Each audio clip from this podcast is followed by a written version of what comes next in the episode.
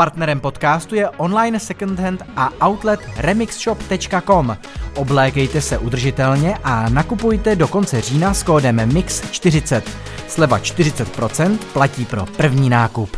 Posloucháte podcast týdeníku Respekt. Dnes bude řeč o stavu Evropské unie v roce 2023. In just under 300 days, Europeans will take to the polls in our unique and remarkable democracy.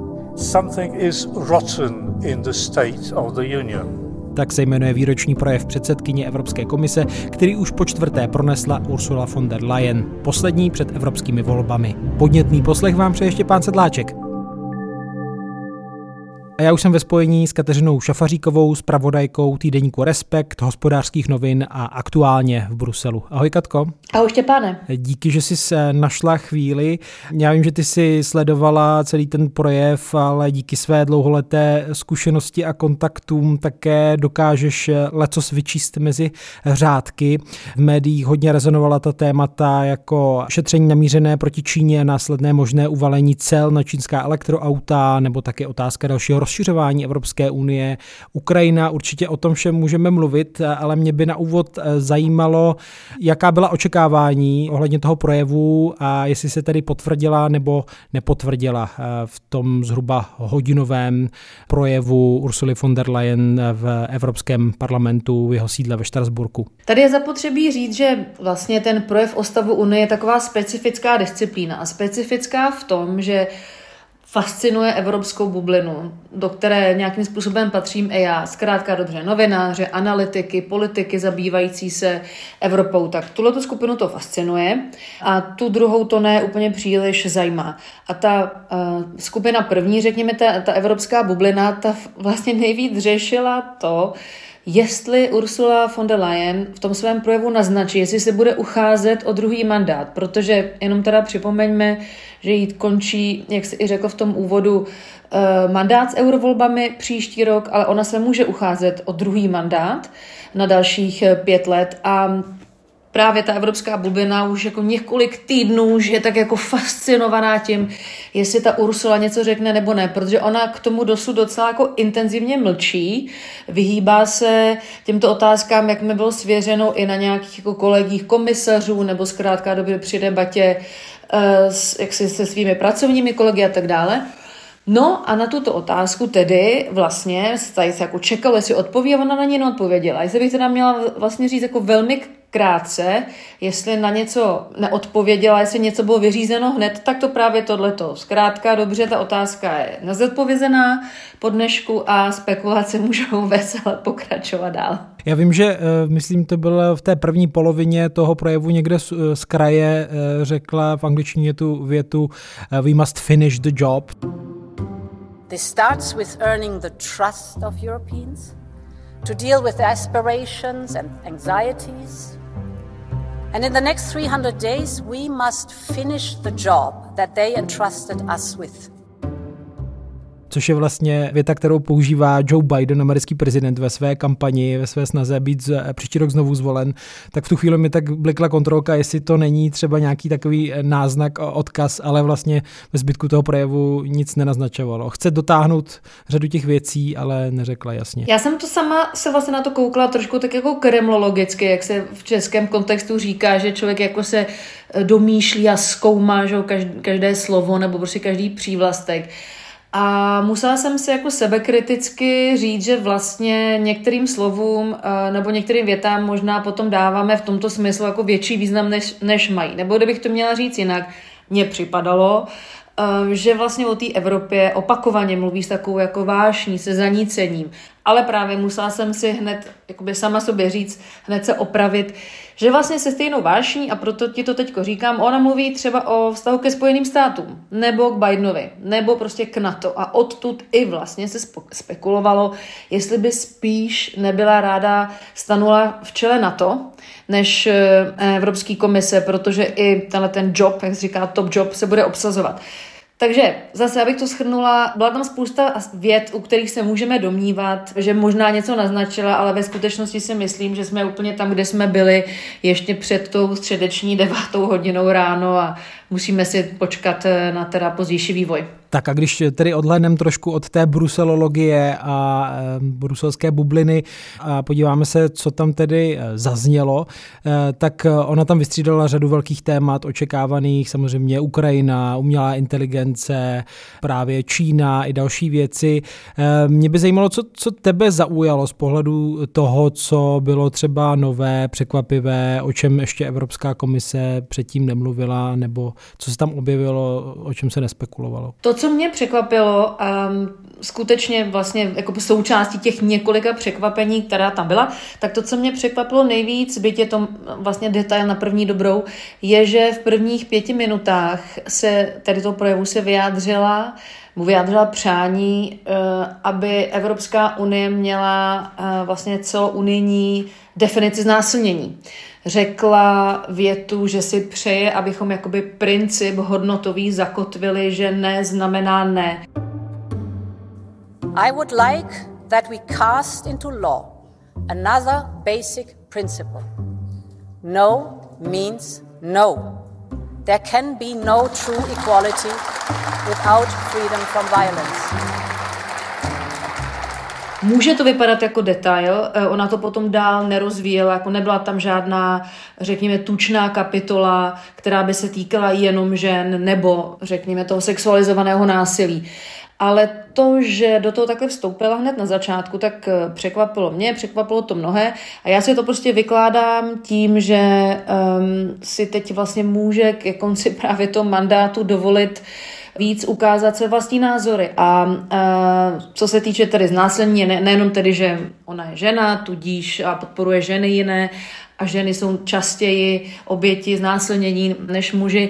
Ale tahle ta debata teda o sexuálním násilí, jakým způsob, proti ženám a jakým způsobem ho redukovat, tam momentálně probíhá na úrovni EU. A jednotlivé země nejsou z to se prostě najít na nějakém jako jednotným znění. A je to prostě taková docela citlivá debata, ostatně nemusíme chodit eh, jako okolo horké kaše i v případě České republiky, že je to nějaký, nějakým způsobem sporné téma. Vys Istanbulská umluva. Přesně tak, Istanbulská umluva. A já si vykládám prostě její vyjádření jakožto vyjádření toho jejího soukromého názoru, který si teď může dovolit, protože vlastně už končí a může si minimálně s tím jedním mandátem a může si možná trochu dovolit říct věc, která jedny členský státy nepotěší, druhý třeba naopak ano. Ona si v těch věcech dává velký pozor, vždycky tak jako balancovala na tom, aby žádnou skupinu členských států, tedy lídrů, eh, nějakým způsobem nenaštvala, protože je samozřejmě potřebuje, jako Evropská komise potřebuje členský státy jakožto partnery. No a to, že si dovolila ten svůj názor, to přání, tak si myslím, že to odpovídá tomu, že, že si je vědomá, že má před sebou těch eh, devět měsíců a, a konec. Tak to byl takový překvapivý moment toho projevu. We have not forgotten how China's unfair trade practices affected our solar industry. But global markets are now flooded with cheaper Chinese electric cars. And their price is kept artificially low by huge state subsidies. This is distorting our market. So I can announce today that the Commission is launching an anti subsidy investigation into electric vehicles coming from China.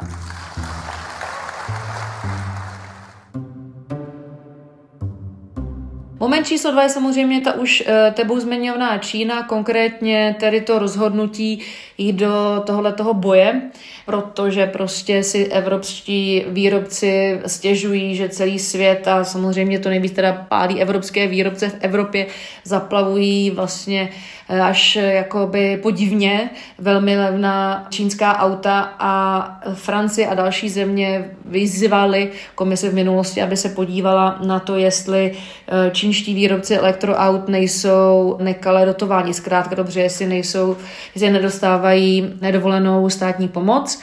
Komise se tomu zatím bránila a teď tedy dneska ve středu uh, Ursula von der Leyen oznámila, že se tím komise bude zabývat, což je samozřejmě potenciálně samozřejmě mezinárodní boj na úrovni VTO a tak dále. Je to prostě docela tvrdá soutěž. Tak to bylo jako překvapivé, že se opět jako v závěru té kariéry chystá do tohle toho tvrdého boje i na pozadí Ukrajiny, kde naopak Čínu že ho potřebujeme jako spojence a tak dále. Ale abychom jako nezamluvili to hlavní, já myslím, že to nejpodstatnější, takový to schrnující bylo, že vlastně ten, jak se lidově říká, zadek toho projevu seděl na tom ekonomickém hrnci, kdybych to měla říct tím, tím obratem. To znamená, zatímco loni většinu eh, projevu zasvětila Ukrajině, kdy vlastně začala Ukrajinou, mluvila o tom, že útok na Ukrajinu eh, je taky útokem na naše energie, na naše životy, na náš životní styl, na naši ekonomiku a tak dále a tak dále a tak dále tak letos mluvila o ekonomice eh, dominantně v tom širokém pojetí, jenom aby si nemysleli posluchači respektu, že řešila jenom HDP, inflace, dokonce myslím, že HDP tam ani jednou nezaznělo, ale zkrátka dobře o dopadu ať už cen energií nebo právě uh, hospodářské soutěže, té konkurenci světové, růstu cen potravin, samozřejmě ekologické transize, tedy Green Deal, všecko to ten soubor, tak dopad na naše peněženky, na, na schopnost evropských uh, firm uspět na tom globálním hřišti, tak to bylo vlastně to těžiště a je to podle mě, ale to není nejenom podle mě, to je takové jako všeobecné chápání věci, je to prostě odpověď na to, že se blíží evropské volby a ona vlastně mluvila o tom, co nejvíc trápí evropské voliče. Já se ještě eh, doptám k té Číně. Ona vlastně oznámila tedy, že Evropská komise zahajuje eh, antisubvenční šetření, což je terminus technicus eh, namířené právě na ta elektrická vozidla, která pocházejí z Číny a v principu tedy na konci toho šetření může dojít k uvalení cel, když se prokáže, že tam jsou nějaké státní subvence, které vlastně nadměrně zvýhodňují na evropském trhu ta prodávaná auta. Chápu to správně? Přesně tak, by ten, jak se říká, krabice nástrojů je eh, poměrně široká, je to varování, upozornění, návrhy, jak jinak, ale ve finále to může končit tím letím, ano, že my, jako to znamená Evropa, se bude bránit eh, těm eh, subvencovaným autům nárůstem cel, anebo kvot, zkrátka dobře, aby se, aby se vlastně snížil objem těch čínských elektroaut na evropském trhu. Aspoň mně přišlo, že eh, velké téma bylo taky rozšiřování Evropské unie, kdy ona tam zmínila, že tedy eh, vidí Evropu do budoucna jako 30 států plus, jasně řekla, že budoucím eh, členem nebo že do budoucna do Evropy rozhodně patří do Evropské unie Ukrajina, západní Balkán i Moldavsko, myslím. Co tam, protože tam zmínila tam i nějaké narážky na možné úpravy základních smluv, tak eh, jak tohle to rezonuje v evropské bublině a i, i, i za ní vlastně, ta otázka dalšího rozšiřování, které je samozřejmě už nějak rozběhnuté, ale je otázka, jak rychle se to může dít. Tato ta věc samozřejmě rezonuje eh, v té evropské politice mm, jednak proto, že tenhle, tenhle ten rok, eh, teď myslím kalendářní, nikoli školní, by měl vyvrcholit tím, že se současná 27. nějakým způsobem rozhoupe, kdy, respektive, že se bude znova rozšiřovat, kdy to bude, o kolik států a za jakých podmínek. Je tady prostě nějaký kalendář, hodnocení těch kandidátských států a tak dále, které kalendář nutí lídry členských států se nějakým způsobem eh, k tomu vyjádřit, eh, nějak se s tím popasovat, byť ne všem je tato debata milá a byť ne všichni by o tom teďko chtěli rozhodovat. Takže tady takový poměrně jaksi jasný, řekněme, politicko-byrokratický kalendář. A za druhé, eh, předseda Evropské rady a tedy i kolega pracovní Ursula von der Leyen Charles Michel řekl před dvěma týdny v takovém svém vlastním jaksi prohlášení Eh, ve Slovensku na konferenci. Enlargement is no longer a dream, it's time to move forward. There is still a lot of work to do. It will be difficult, it will be complex, sometimes painful for the future member states and for the EU. But if we want to be credible, I believe we must talk about timing že eh, by se Unie měla rozšířit a to konkrétně do roku 2030 a měla by tedy přijmout uh, ty čekající státy. Čili on vlastně tu debatu také nějakým způsobem zarámoval. Eh, tam se předpokládá, že to tedy nebyl úplný, jak se říká, výkřik do tmy, protože Charles Michel docela konzultuje svoje teze tohoto typu, ať už s francouzským prezidentem Macronem nebo s německým kancléřem Scholzem. Čili nedá se předpokládat, jakkoliv to nemůžeme vyloučit, ale nedá se předpokládat, že by to neměl od nich nějakým způsobem schválen nebo s nimi předjednané. Takže tady je poměrně takový jako jasný rámec, eh, na, na kterém se ta debata pohybuje a šéfka Evropské komise prostě má tu odpovědnost, že do těch vysoce politických debat musí dodat uh, ty věcné podklady, hodnocení jednotlivých zemí, uh, analýzu i o stavu evropského rozpočtu a kolik by přijetí zemí, jako je Ukrajina, samozřejmě obrovská, jaksi válkou zničená země, zemědělská a tak dále, co by to vlastně znamenalo pro evropský rozpočet.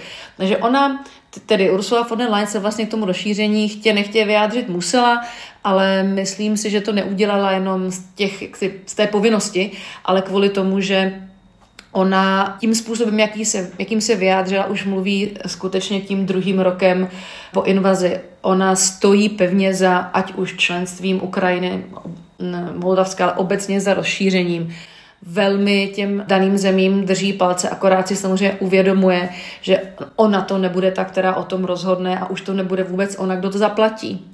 Takže se snaží být taková opatrná a v zásadě, nebo tak jako balancovat na té hraně, chodit mezi těmi různými mlínskými kameny, a myslím, že to právě odrážel i ten dnešní projev, protože ona na jedné straně, a uvědomme si, že mluvila před těmi sedmi stovkami europoslanců, kteří mají sice různé názory, ale zároveň parlament jako těleso před časem vydal, schválil zprávu, kde říká, chceme prostě novou smlouvu, ještě předtím, než dojde k rozšíření, chceme si upravit pravomoci, což upravit pravomoci Mezi, jinak řečeno je, že evropští poslanci by pravděpodobně si řekli o více kompetencí do budoucna. Zkrátka dobře, parlament má v tomhle tom docela jasný názor, členské státy stojí většinou na druhé straně, dokonce, nebo ne dokonce, ale ani Česká republika si nepřeje, Česká vláda si nepřeje změnu té základní smlouvy jakožto podmínku um, rozšíření Unie. No a vlastně mezi těmi dvěma, mezi, mezi těmito dvěma póly je jedna Ursula von der Leyen, která vlastně podle mě docela umě řekla, rozšíření ano, čili vlastně zůstala věrná tomu, co říká už tím druhým rokem, tedy Ukrajinu a tak dále. Dobrá, teda změně smlouvu, což byla v zásadě byl její souhlas tím eh, s Evropským parlamentem, ale, a dodala to podstatné, změna smlouvy by se, nem, by se jako neměla stát brzdou k tomu, abychom s rozšířením vůbec nepohnuli, že poměrně jasně řekla, že ona jako šéfka Evropské komise bude podporovat rozšíření i bez změn smluv. Což vlastně je, myslím, za mě docela jako taková Jednak tedy eh, důkazy jejího politického umu, nebo minimálně komunikačního umu a bez pochyby to ocení česká vláda, která si nepřeje změny smlouvy.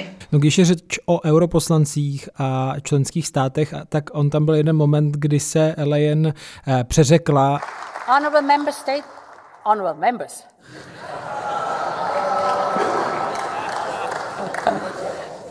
The next sentence is this is on our shared interest. Parliament, member states, and Commission. Na místo tedy europoslanců je oslovil jako member states, čili jako členské země, jako by byla někde spíše na summitu Evropské rady. A tam myslím se dá, mm, nebo tam se dostáváme k tomu, že ten eh, projev je prošpikován samozřejmě i nějakými vzkazy na konkrétní členské eh, země, kdy například poděkovala Rumunsku a Bulharsku za to, že um, dodržují asilovou politiku, ale zajímalo by mě, co tam z tohohle pohledu za tebe uh, letos rezonovalo, jestli tam třeba i vnímáš nějaký vzkaz Česku nebo našemu regionu, já vím, že třeba v projevu z roku 21 přímo citovala třeba Václava Havla, českého prezidenta a zmiňovala jeho odkaz, ale letos tedy je tam nějaký vzkaz třeba vládě Petra Fialy nebo, nebo zemím, který stojí za povšimnutí. Já si nemyslím, že tam byl tentokrát vzkaz přímo české vládě, byť jak jsme se bavili o rozšíření, lze říci, že v zásadě to, jak, jakým způsobem ona nahlíží na možné změny smlouvy a propojenost k rozšíření Evropské unie je také vlastně vzkaz do české vlády. Byla tam jedna narážka, která se přímo týká Česka a sice ona tam takový jako nejemotivnější moment toho projevu byl, kdy vyprávěla příběh ukrajinské spisovatelky Viktorie Amelíny, která po invazi utekla do České republiky k nám se svým synem. One year later, she was killed by a Russian ballistic missile while having dinner with other writer colleagues. She was the victim of a Russian war crime, one of the countless attacks against innocent civilians. Když se do, na Ukrajinu vrátila krátce na skok, něco vyřizovat domů, její syn byl pořád v Česku a ona byla zrovna v restauraci s nějakými svými přáteli, tak tuhle tu re, re, restauraci zasáhla ruská raketa a ona tam eh, zemřela. A Ursula von der Leyen o tom jako vyprávěla, o tomhle eh, příběhu a zmínila, že vlastně v té restauraci tehdy mimo jiné seděl um, kolumbijský spisovatel, vlastně kolega uh, Viktorie. Amelina was with three friends that day, including Hector Abad, a fellow writer from Colombia. He is part of a campaign called Aguanta Ukraina, Resist Ukraine. I want to thank you and I want you to know that we will keep the memory of Victoria and all other victims alive. Aguanta Ukraina.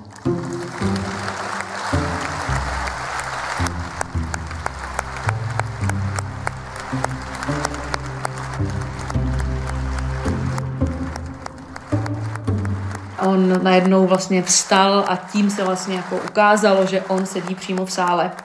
Celou dobu sledoval ten projev a když si stoupil, aby se tak jako uklonil v rámci představování um, evropským uh, poslancům, tak celý ten stál povstal a následoval opravdu dlouhý, dlouhý uh, potlesk europoslanců ve stoje. Byl taky jaksi emotivní moment toho projevu který prostě bývá to součástí tradičně. Loni jenom jako rychle připomenu, že takhle sledovala ten projev přímo v sále žena ukrajinského prezidenta Olena Zelenská vlastně.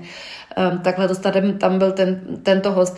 Čili byl tam jakoby uh, tento vzkaz, ale pro mě jakoby nejzajímavější, nebo co si myslím, že je jednak zajímavé, ale vlastně asi nejdůležitější politicky je, co bychom si měli zapamatovat, řekněme, když nemáme čas prostě procházet ten celý hodinový projev, že Ursula von der Leyen si uvědomuje zkrátka dobře, že uh, jsou tady za chviličku evropské volby a Evropany opravdu jako začíná trápit to, že mají zjednodušeně řečeno hloubš do peněženky um, firmy a uh, ostatně uh, běžní občané jak si jsou vynervovaní z Green Dealu, z té, z té zelené agendy, dekarbonizační evropské, do jaké míry je to buď položí, nebo tedy v případě firem, nebo jim to jako dramaticky prodraží energie, případě teda obyčejných konzumentů.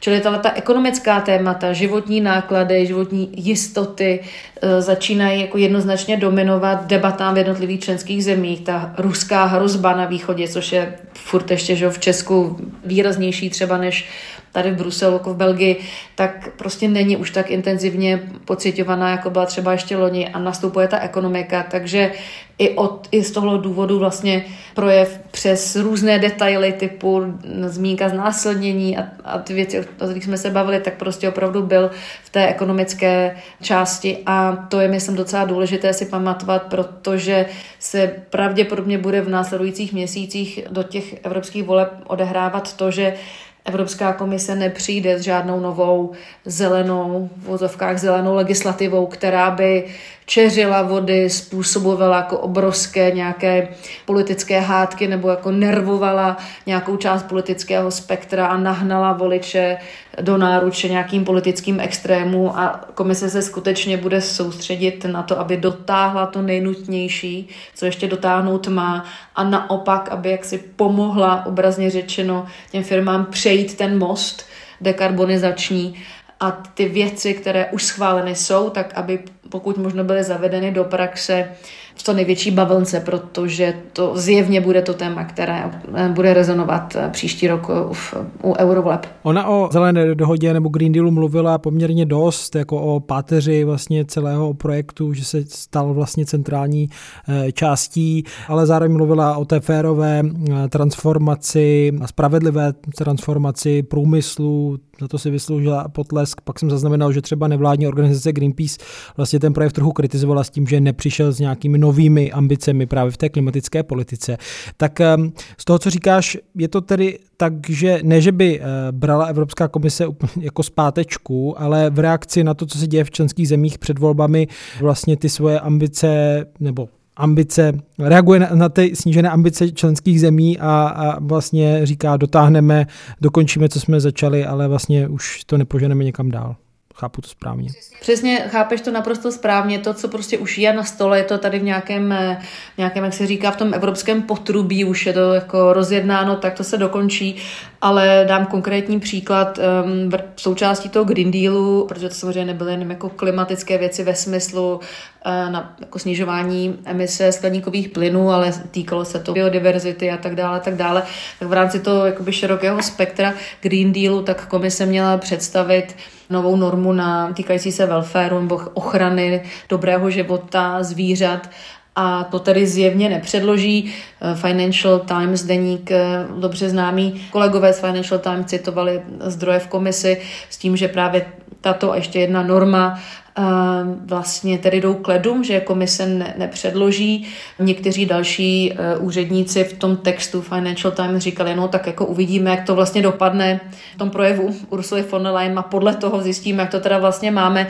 Ale vzhledem k tomu, že ona to vůbec nezmínila, že neřekla, že to je jedna věc, ta, tento, řekněme, ta, ta část toho Green Dealu, tedy zvířata, že to dokončíme, tak je jako zjevné, že to je právě ta věc, která nebude navržena, která se stahuje proto, aby se prostě nestresovali farmáři. Mimochodem ti farmáři, to byl taky docela zajímavý moment v tom projevu, protože eh, Ursula von der Leyen vlastně docela dlouze a tak, eh, jak už jsem říkala, emotivně nebo takovou jakoby vášní děkovala farmářům za to, že dodávají dostatek potravin na evropský trh eh, za to, že udržují kulturu v krajině, starají se o lesy a tak dále, a tak dále. Vlastně tak jako vyjádřila obdiv tomu, jak ta eh, evropská příroda je, jak je vzácná, jak stále vypadá a farmáři tady hrají pozitivní roli v tomto jejím podáním a tak, si, tak se člověk jako zarazí, říká si prýma, ale proč tady vlastně jakoby děkovat farmářům za to, že dělají to, co vlastně dělat mají, tak jako taky neděkovala, když to řeknu nějaký e, extrémně jednoduchý příklad, tak taky neděkovala zubařům za to, že teda fungují dál, nebo lékařům, že fungují dál a starají se o životy pacientů. Ale přesně toto poděkování farmářům v kontextu toho, co jsem teď říkala, o tě, tedy nepředložení těch norem na, na welfare zvířat, vlastně odpovídá tomu nebo je důkazem toho, že skutečně je v hlavách jak Ursuly von der Leyen, tak ostatních eh, klíčových lidí v Evropské unii ten strach z toho, co by tlačení na pilu v případě Green Dealu, co by mohlo znamenat Eh, politicky, tak i proto ona vlastně tak jako vzala v tomto smyslu jaksi retorickou zpátečku tím, že poděkovala farmářům a už se nebude, nebude navrhovat nic, co by mohlo nějakým způsobem stresovat. A ono to vypadá trošku jak tady eh, plácání politologické slámy, ale jenom připomenu, že vlastně na začátku roku poměrně drtivě vyhrála v Holandsku farmářská strana, získala kolem 30% hlasů partaj, která funguje prostě pár let a má jednu poslankyni momentálně v nizozemském parlamentu, tak ta naprosto drtivě tedy vyhrála regionální volby až na nějaké výjimky, tak vlastně vyhrála ve všech regionech Holandska. No a v Holandsku jsou teď parlamentní volby do konce roku. Zase v průzkumech eh, vede tato strana. Uvíme, jak to dopadne, ale ten hněv jako ze spoda, ať už farmářů nebo některých firm, ten se zdá, je, je prostě skutečný. Můžeme se bavit o tom, do jaké míry souvisí opravdu s Green Dealem nebo s nějakou nezvládnutou komunikací kvůli něč, něčemu jinému, jinému v té domácí politice, ale faktem je, že ten Green Deal je problematizovaný nebo ta klimatická politika a už to má nějaké první uh, konkrétní dopady a všechno tohle to Ursula von der Leyen v tom svém projevu odrazila. Eh, to mě i přivádí k myšlence, že ten projev eh, vedle europoslanců samozřejmě sledovali i všichni eh, eurokomisaři a chyběl tam Franz Timmermans, bývalý nizozemský šéf diplomacie a právě eurokomisař, který měl na starosti celý Green Deal, ale před časem tedy se stáhl s tím, že eh, se vrací na to nizozemské politické kolbiště, tam odchází premiér Mark Rutte, takže by ho mohl výhledově třeba nahradit, pokud dokáže oslovit eh, voliče dostatečně, ale mě by zajímalo, eh, je to tak, že ten odchod Timmermanse je spojený třeba s tím, že viděl, že už další ambice nebudou a stahuje se, nebo co se říká o tom jeho odchodu? Je to tak, jak to vypadá vypadá oficiálně, nebo ne? Je to tak, že prostě cítil, že uh, on jakožto pan Green Deal nebo prostě pan klima, že už to není taková jednoznačná superstar, protože se proti němu prostě zvedla uh, docela silná opozice, vlastně do čela té kritiky Green Dealu a jakýchkoliv vlastně těch klimatických opatření se postavila vlastně nejsilnější platforma v Evropě, ta Evropská lidová strana. Zastupuje je i právě Ursula von der Leyen tak jasně, no, Franz Timmermans prostě přestal být tou olbřímý hvězdou, to za prvé. A za druhé, se, jak se říká prostě v Česku, eh, proč jsem, proč jsem si něco koupil, protože to bylo na prodej, že? Tak v případě Holandska prostě platí to, že se najednou utvořilo vlastně místo pro to, aby se Franz Timmermans vrátil do domácí politiky, protože Mark Rutte oznámil, že z holandské politiky odejde. Řekl to prostě někdy v tom květnu, červnu a tedy volby budou do konce letošního roku, čili on je dneska už premiér eh, na odchodu, nebude se znova ucházet o žádnou politickou funkci v nizozemské politice, jestli někde jinde, to se neví, ale minimálně v nizozemské ne.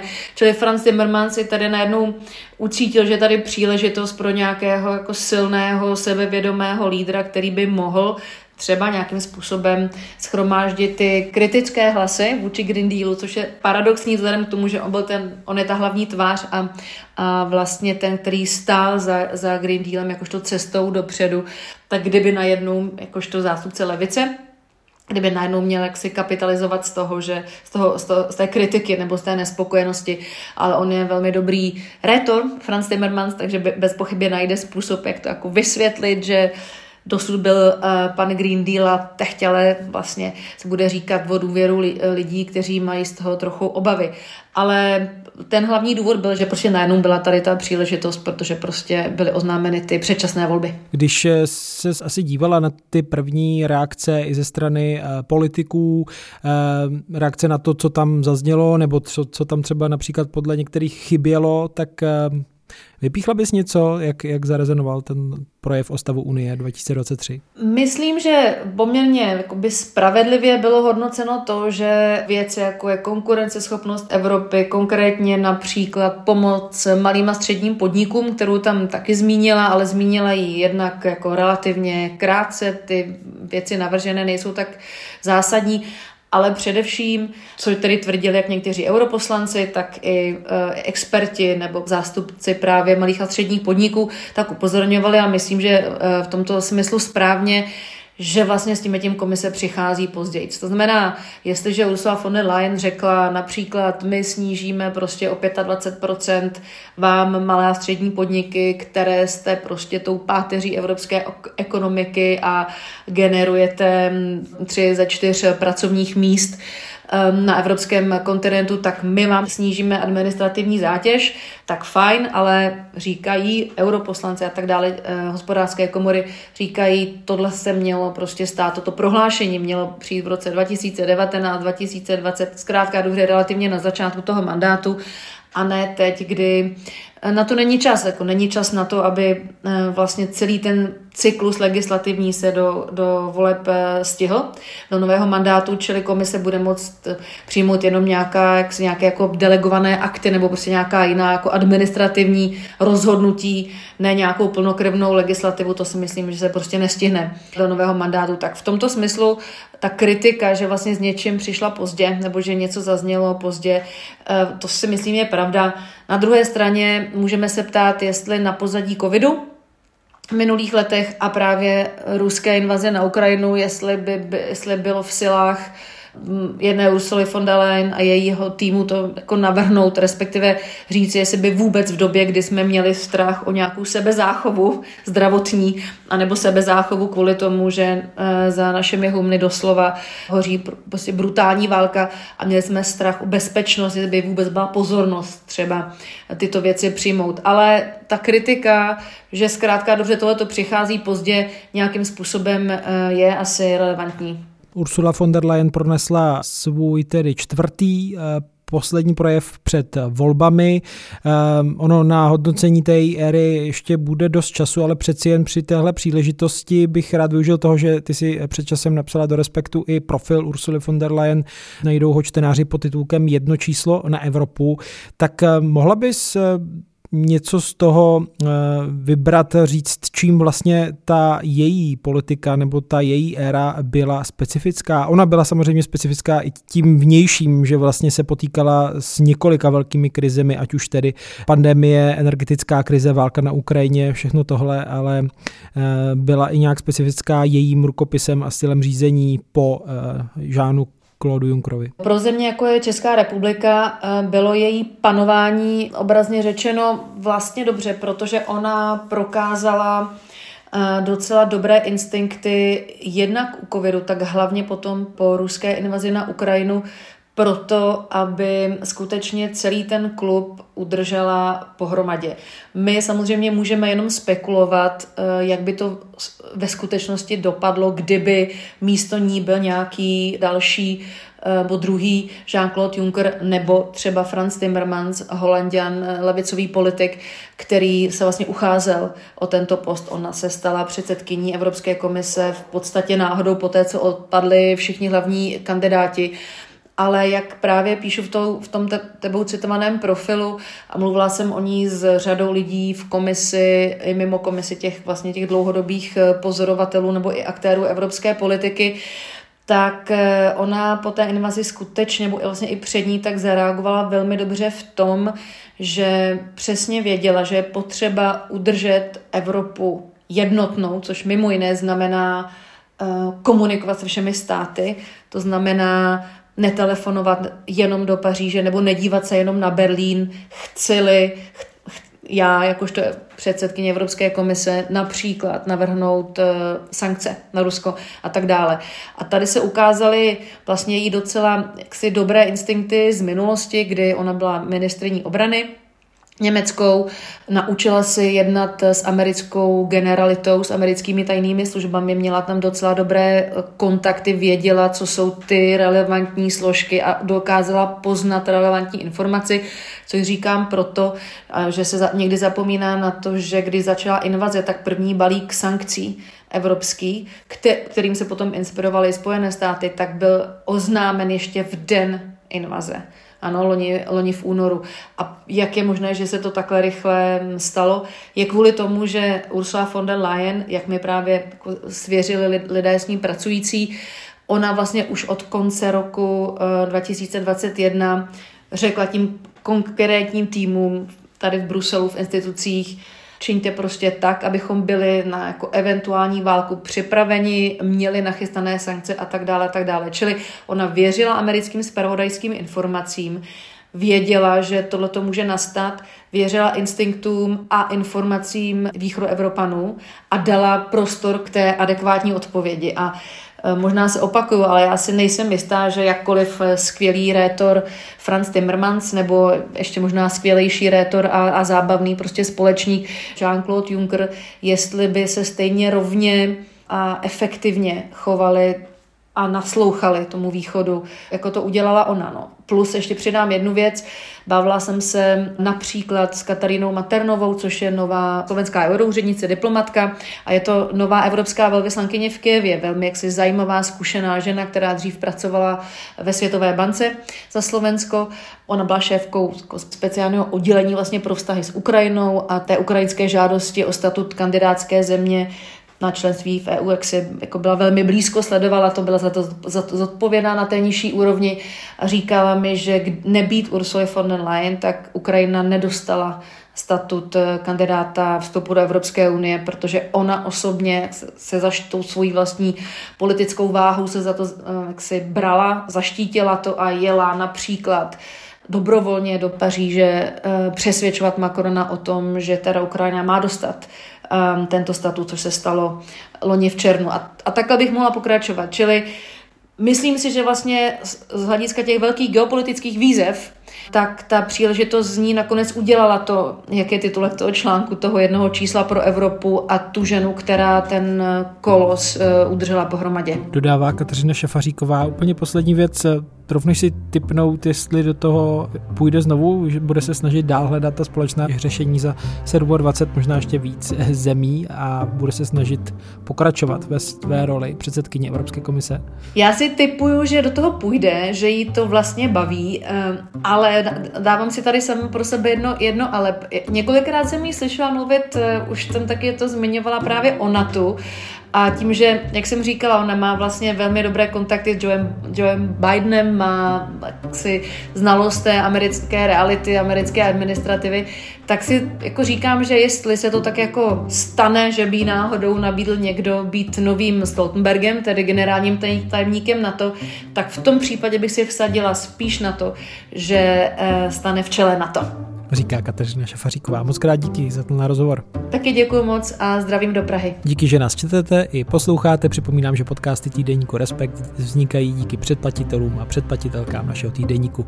Naslyšenou si těší Štěpán Sedláček.